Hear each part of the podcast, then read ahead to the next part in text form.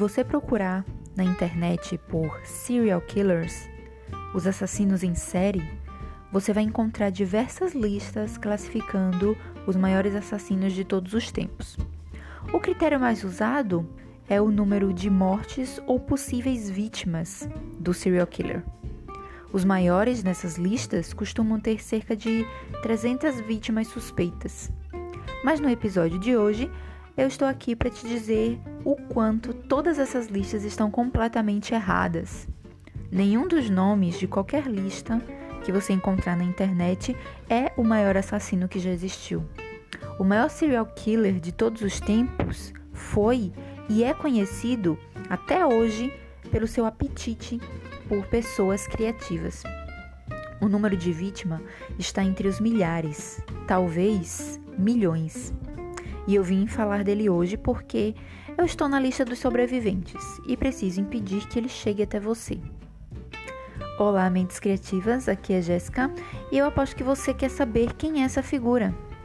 Alguns de vocês podem estar chutando que o maior serial killer é o medo. Bom, você não está totalmente errado. Mas hoje eu estou aqui para falar especificamente do perfeccionismo. O perfeccionismo é o assassino de todas as coisas boas, um verdadeiro assassino em série. Ele simplesmente sai matando ideias, alegria, espontaneidade, admiração, arte, humildade, ele simplesmente mata tudo. Perfeccionismo mata a criatividade. E o perfeccionismo, na minha opinião, é um tipo de medo particularmente perigoso. Eu gosto de chamá-lo de medo de salto alto, porque ele é chique. É uma versão realmente elegante do medo. O perfeccionismo ele pode se anunciar como uma virtude e pode enganá-lo, te fazendo pensar que você é especial. Eu sei bem disso, como eu falei, quase fui uma vítima dele. Sabe aqueles momentos de entrevista em que te perguntam: me conta um defeito seu? Ah, qual é o seu maior defeito? E alguns de nós dizem perfeccionismo, com certo orgulho até. Pois é, é muito fácil de disfarçar esse perfeccionismo como uma virtude. As pessoas justificam dizendo eu tenho altos padrões, ou ah, eu não consigo descansar até que esteja tudo feito do jeito certo. Ou então, eu apenas me importo demais com as coisas, sabe? Em realidade, o que a gente está dizendo é que para nós não é só muito difícil terminar algo, como também é muito difícil começar. Porque pense bem, o verdadeiro perfeccionista, ele nem começa por já saber que não vai ser a coisa que ele quer, que não é o que ele sonha. Simplesmente porque os padrões estão tão altos, tão elevados, que se tornam inatingíveis. É difícil de escapar do perfeccionismo. Mas deixa eu te contar o que é que me fez conseguir. E sim, é um esforço contínuo, então até hoje eu me pego fugindo dele. O que eu costumava dizer para mim mesma era que o mundo é um lugar cheio de porcaria. Tem muito trabalho mal feito lá fora e eu não quero ser mais um. Eu quero fazer algo diferente, eu quero fazer algo de fato incrível. Eu não quero colocar algo no mundo antes que esteja perfeito, antes que seja o ideal. E parecia uma excelente justificativa. Mas aí algo algo me atingiu depois de estudo e reflexão. Não é a minha responsabilidade. Não é meu problema que o mundo tem um monte de trabalho medíocre. A única promessa que eu fiz é que eu ia criar coisas, que eu ia desenhar, que eu ia pintar, que eu ia fazer algo. E sabe de uma coisa?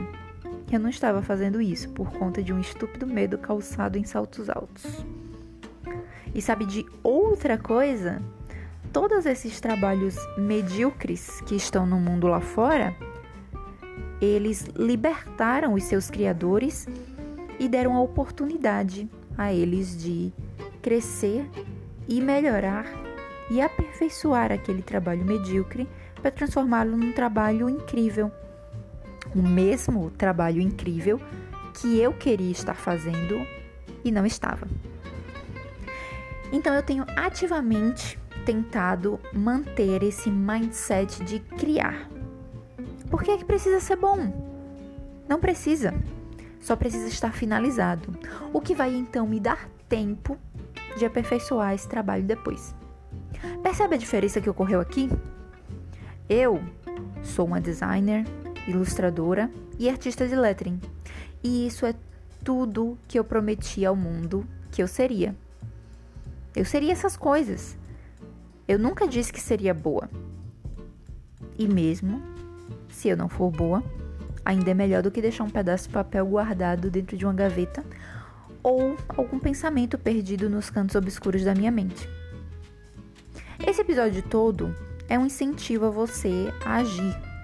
Qual é o projeto que está guardado na sua gaveta e você quer executar há muito tempo, mas não colocou em ação ainda? Eu tinha vários.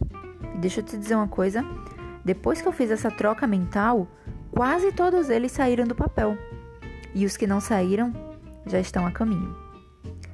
Agora é com você.